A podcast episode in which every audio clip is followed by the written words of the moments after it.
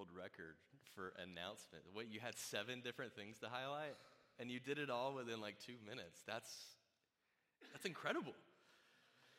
I, I would recite back all the different things you said, but I don't think I can. There was a lot there. But um, guys, check out the Linktree if you need any follow up info on all that. There's a lot of good stuff happening. So, as you've heard Brian speak about, uh, this is the Sunday that we sort of chose to kind of remember what happened five years ago um, in those days of when the fire hit and right afterwards. You know, November 8th falls on the Wednesday, so it was like, do we choose the Sunday before or the Sunday after?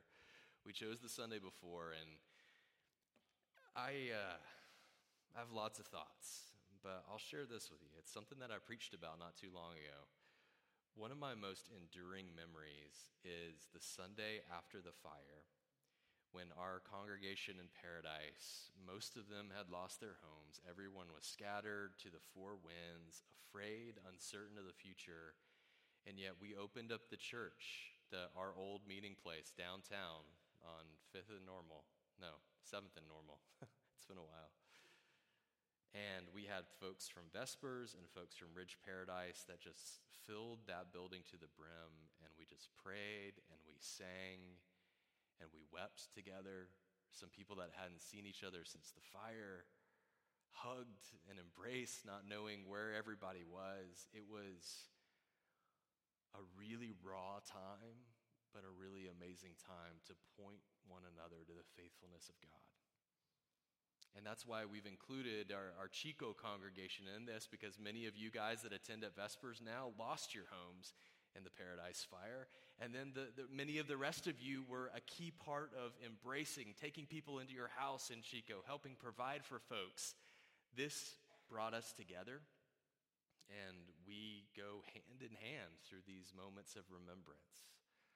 And so that's why we're inviting you into, again, remembering the pain and the loss of what happened five years ago, but also the goodness of God and His faithfulness. So, with that being said, I think I want to jump right into the scripture for today, which is 1 Kings 19 1 through 9. We are carrying on in our study on the, first, uh, the book of 1 Kings and, and what we see about the prophet Elijah in it.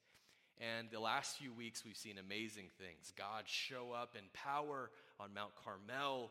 Elijah praying to the Lord to bring rain after three years of drought, and he does. And then, even where we ended last week, we saw Elijah the prophet running faster than the chariot carrying King Ahab to get to the gates of the city. And where we start reading tonight picks up with the next part of the story. So I'm going to ask if you would stand if you're able for the reading of God's word and I'll read this out loud for us 1 Kings 19, 1 through 9. Ahab told Jezebel all that Elijah had done and how he had killed all the prophets with the sword. Then Jezebel sent a messenger to Elijah, saying, So may the gods do to me, and more also, if I do not make your life as the life of one of them by this time tomorrow. Then Elijah was afraid and he arose and he ran for his life, and he came to Beersheba, which belongs to Judah, and left his servant there. But he himself went a day's journey into the wilderness and came and sat down under a broom tree. And he asked that he might die, saying, It is enough now, O Lord, take away my life, for I am no better than my fathers. And he lay down and slept under a broom tree. And behold, an angel touched him and said to him, Arise and eat. And he looked, and behold, there was at his head a cake baked on hot stones and a jar of water. And he ate and drank and lay down again. And the angel of the Lord came again a second time and touched him and said, Arise and eat, for the journey is too great for you. And he arose and ate and drank and went in the strength of that food forty days and forty nights to Horeb the mount of God. There he came to a cave and lodged in it. And behold, the word of the Lord came to him, and he said to him, What are you doing here, Elijah? This is God's word. Thanks be to him. Let's pray.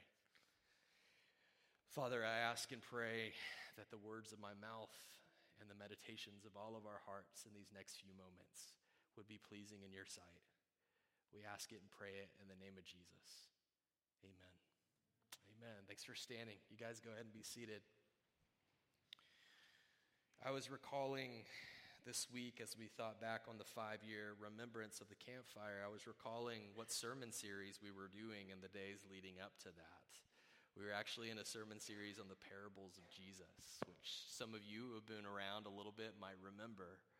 We were not looking at all the parables of Jesus, but we selected most of them to kind of study as a congregation together. And there was one in particular that I preached I think it was June of that year. And it was from the Gospel of Luke, and it's the parable that's often kind of titled The Parable of the Rich Man and Lazarus. You guys familiar with that one? Some of y'all? I see a few nods. Well, don't worry. If you're not familiar, I'll give you just the very, the, like the, the, the Cliff Notes of Cliff Notes version of it, okay? The, cliff, the Cliffiest notes. So Jesus tells this story about um, a poor man named Lazarus. Lazarus, he was a beggar outside the gate of this rich man. Lazarus was destitute. He was uh, in great need. And yet, the rich man who lived in the home that Lazarus sat outside of, he never lifted a finger to help Lazarus. He never used the resources God had given him to take care of this man in need, or at least to help him in some way. And so Jesus tells us that when these two men died, that their positions actually were reversed in the afterlife. That Lazarus, who had been poor and impoverished in life, he now finds himself in paradise, in what the, the parable describes it, the bosom of Abraham, it says. And on the other hand, the rich man who had refused to help Lazarus finds himself in Hades, in torment.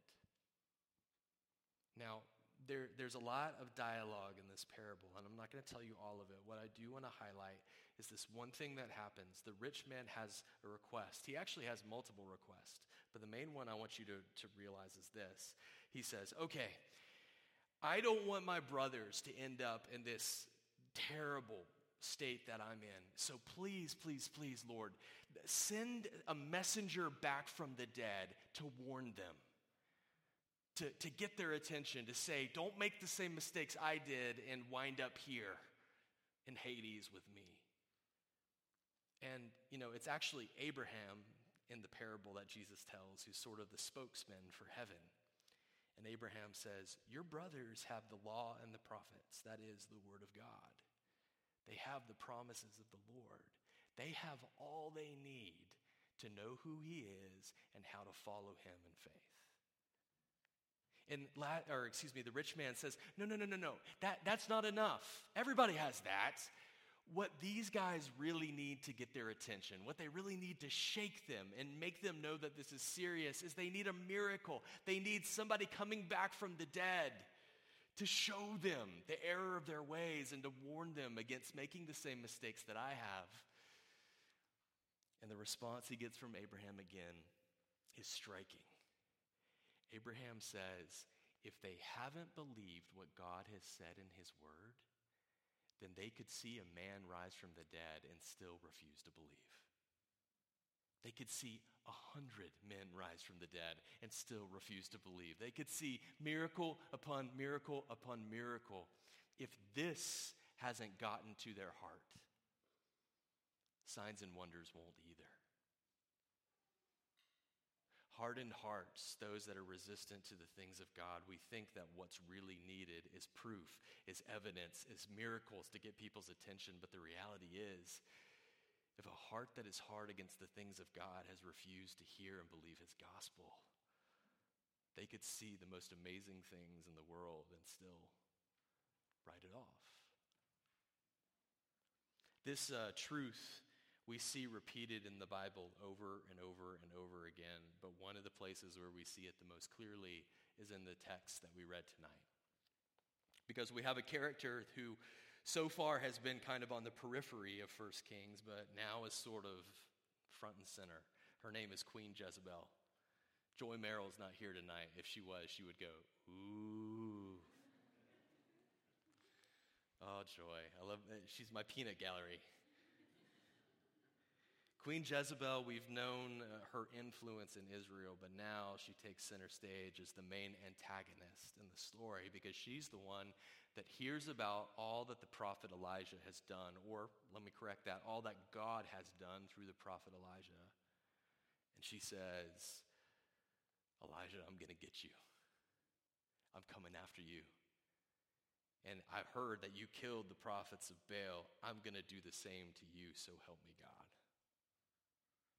It's the reason why Elijah, at least initially, takes off. It says that he, he runs in fear flight because Jezebel has made this threat against him. But let's back up a little bit. Look at verse 1. Ahab told Jezebel all that Elijah had done. So her threat is in response to hearing about all that Elijah had done. And what had he done? Miracle upon miracle proof upon proof, evidence upon evidence that the God of Israel was the one true God and all the gods of the Canaanites were false idols. That's what Elijah had shown in his ministry, and that's what makes her respond with saying, I'm going to kill that guy. Just imagine, it says that Ahab, he comes back to Jezreel, he goes in, he tells his queen what has happened. And I, I like to envision the scene kind of like, you know, your normal, just, you know, husband coming home from work that day. How was your day, honey? Well, a lot's happened the last few days, Jezebel. Elijah appeared out of nowhere. He challenged your favorite priest, the priest of Baal, to this contest, 400 of them, and he mopped the floor with them. Uh, then they all were killed for being people that led Israel astray. And then, you know how it hasn't rained in like three years? All Elijah did was pray very briefly to the Lord, and he opened the heavens and made it rain. He also opened the heavens and made a pillar of fire fall and consume this altar that he had prepared. And to top it off, he just ran 17 miles from Mount Carmel faster than I could get here in my chariot. It's crazy. So Jezebel hears all of that. And her response is astounding because, you know, we as readers, or even just reasonable human beings, say, if you see and hear all of that, what other response is there other than to fall on your face in repentance and faith and say, Have mercy on me, Lord. I'm turning away from false idols and I'm giving my life to the one true God. That's the only reasonable response, right? But it's not the response that she has. Instead, she hears all that God had done to prove himself, and somehow, some way, she doubles down on her resistance. And she says, That prophet Elijah, I'm going to kill him if it's the last thing I do. Wow.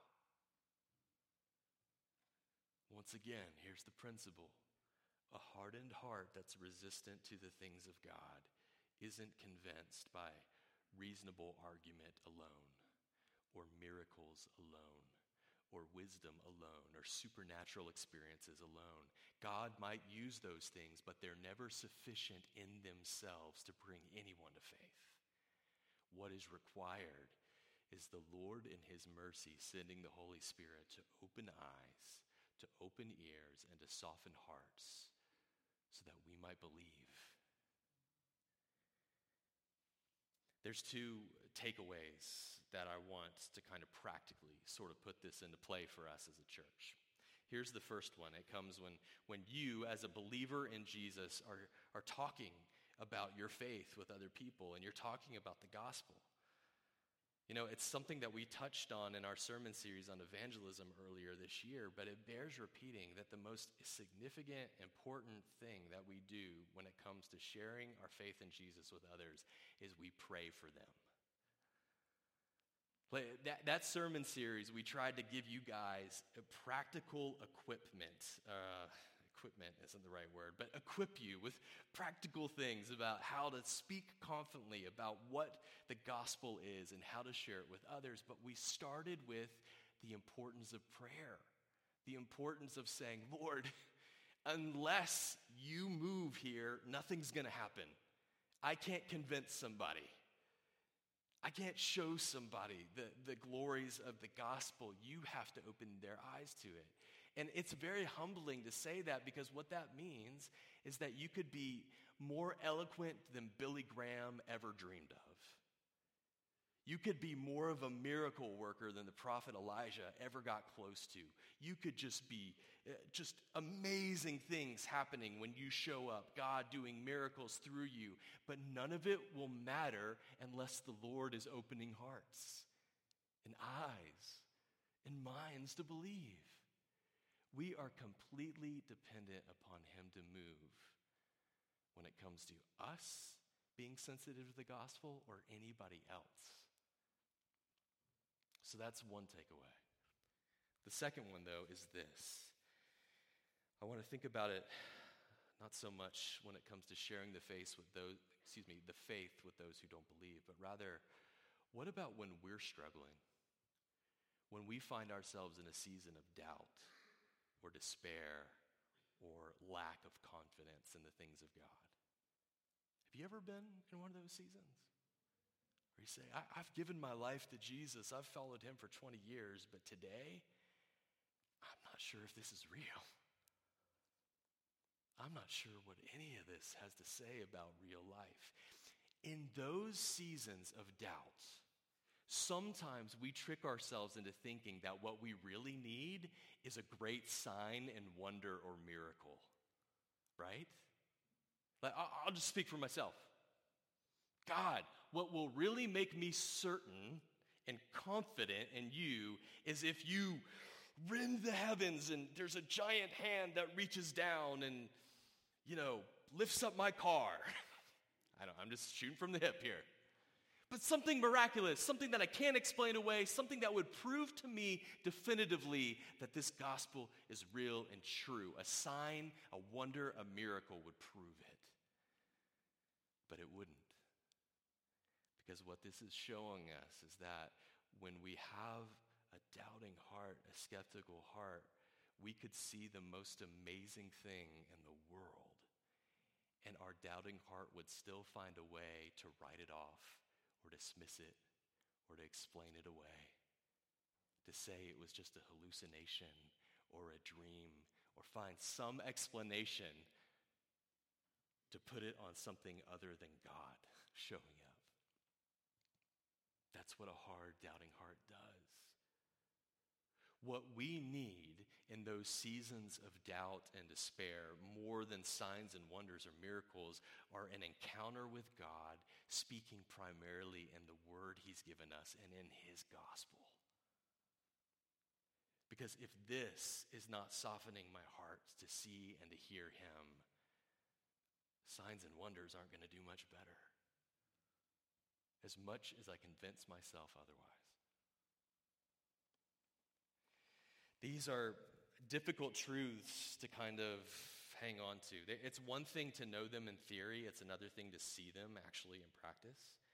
And perhaps that's the reason that Elijah is so fearful and despairing in our text, because he had seen up close and personal that the most amazing things in the world could happen and people still won't believe.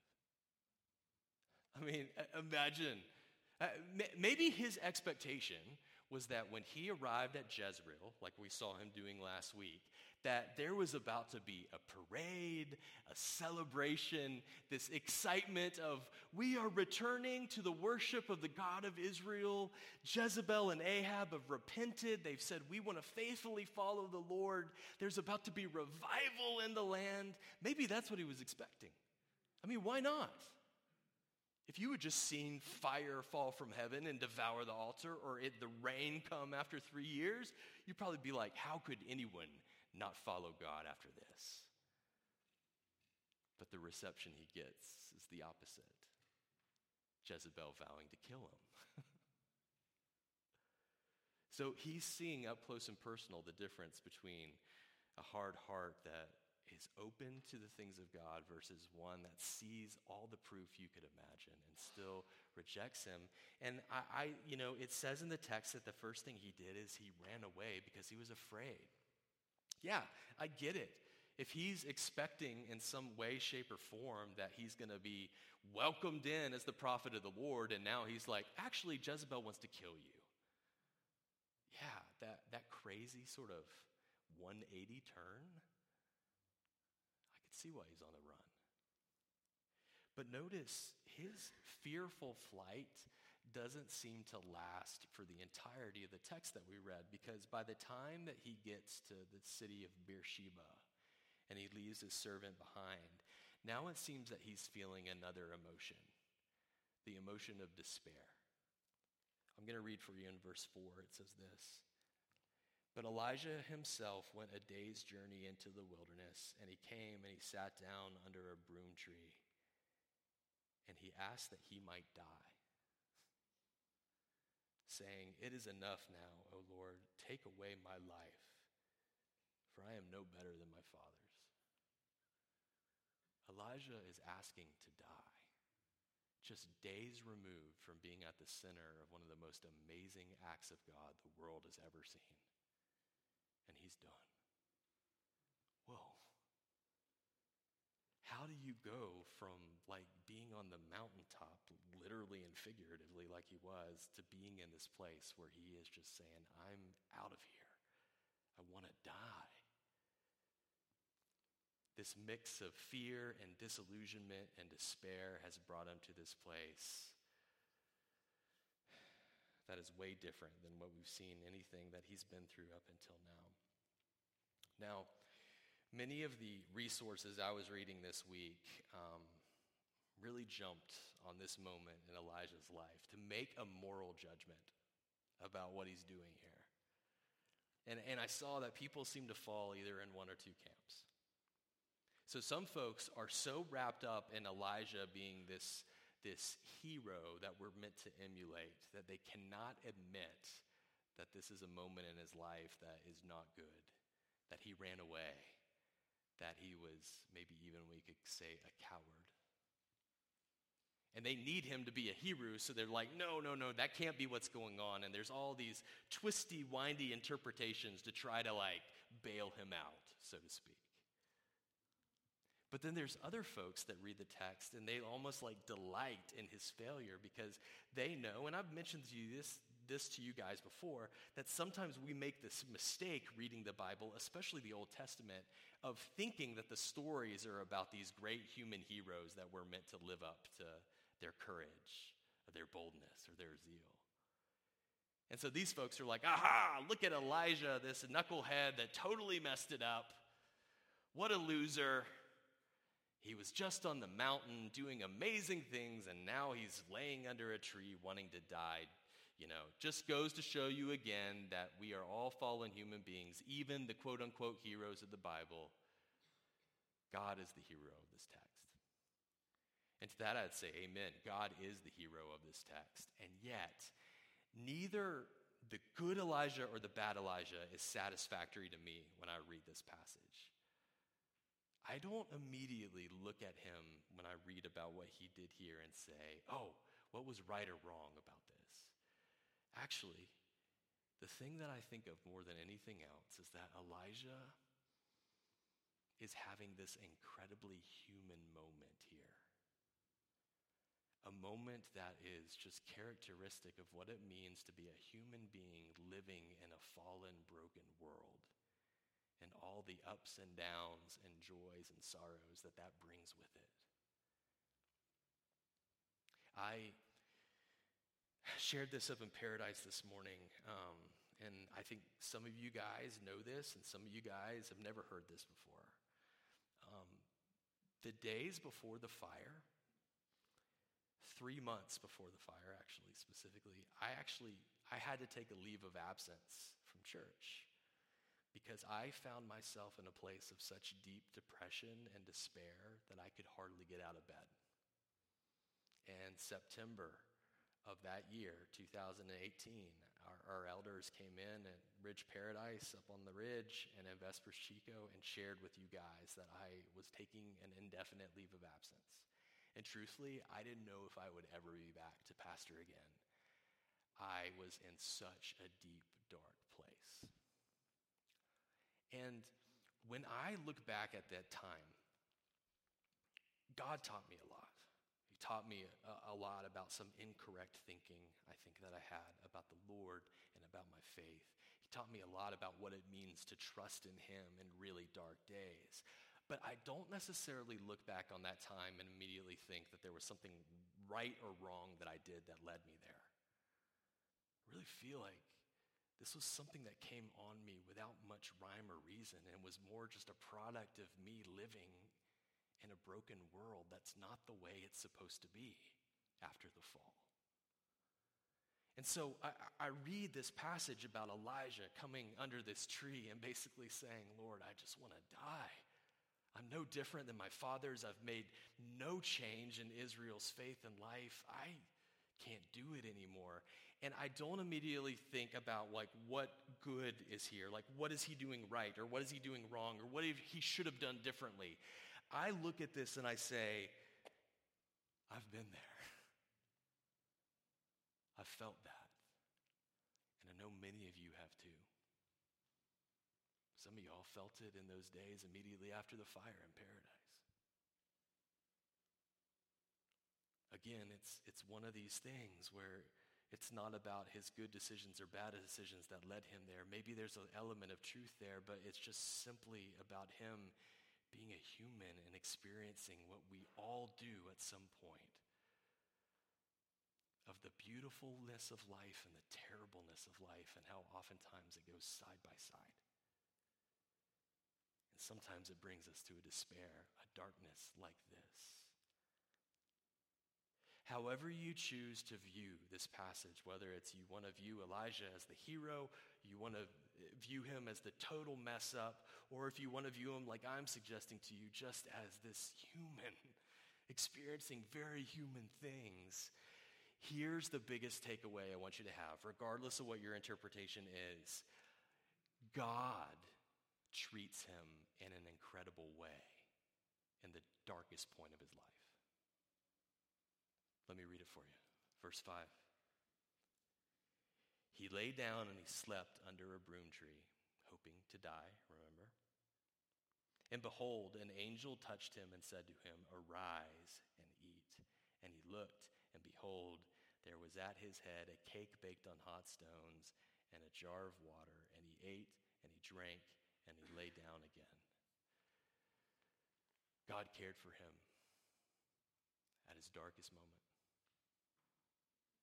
And it struck me this week. I was reading article after article about how stupid and cowardly and what a failure Elijah was. And I was like, you know what? God treats Elijah way better than any of these scholars do.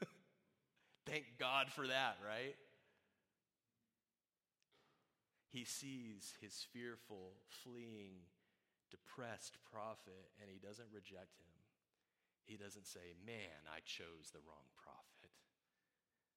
This guy doesn't have what it takes. He's got no grit, he's got no heart, he's got no mettle. No. God responds to him with tenderness and compassion and love. Now, I read for you the beginning of how he does that. But let's see the whole picture. So, what we just read is he shows up while Elijah is sleeping, hoping to die, and the Lord has baked him a cake on hot stones. You know, I, I said this up in paradise this morning. Pro- probably not a birthday cake, not a sweet cake, just some bread. But it's this cake and it's this jar of water, and I'm so glad it uses the language cake because it probably triggers in your head a connection. At least I hope so. Just a few chapters before this, we saw a similar cake being given to Elijah, this time by the widow of Zarephath. And I love that the Bible draws that connection and saying, you know what? God provides for Elijah at his strongest moment when he was the prophet that we could all emulate and look up to. He also provides for Elijah at his weakest moment. In both places, God is saying, I care for you. More than that, the angel of the Lord after Elijah eats, he goes back to sleep again. Now he wakes him up and he says, Hey, buddy, you need to eat and drink again because you're about to go on a journey. I'm about to send you to Mount Horeb, that is Mount Sinai. It's another name for Mount Sinai, to the mountain of the Lord. And so the angel of the Lord takes this rudderless, directionless prophet and he gives him purpose, he gives him a path to walk on, and he prepares him for that journey. And finally, in my opinion, the most important of all, there's verse 9. Elijah came to a cave on the mountain and he lodged in it. And behold, the word of the Lord came to him, and he said, What are you doing here, Elijah? I know it's very easy to read that question as an accusation. What are you doing here, Elijah? What are you doing here? Shouldn't you be up in the northern part of the kingdom fighting the battles that I've given you, calling people to repentance and faith? But remember, the angel of the Lord had sent Elijah to this very place. He wasn't there by accident. He wasn't there because he was running. He was directed there by the angel. So God knows he's coming. God wants him to be here. This question is not an accusatory, what are you doing here? Instead, it's voiced like this Elijah, tell me what you're doing here. Why are you afraid? Why are you scared? Pour out your heart to me. Tell me what's going on. Bare the deepest recesses of your soul. I want to hear your frustrations. I want to hear your confusion. I want to hear your insecurities. I want you to pour it out before me. I can hear it.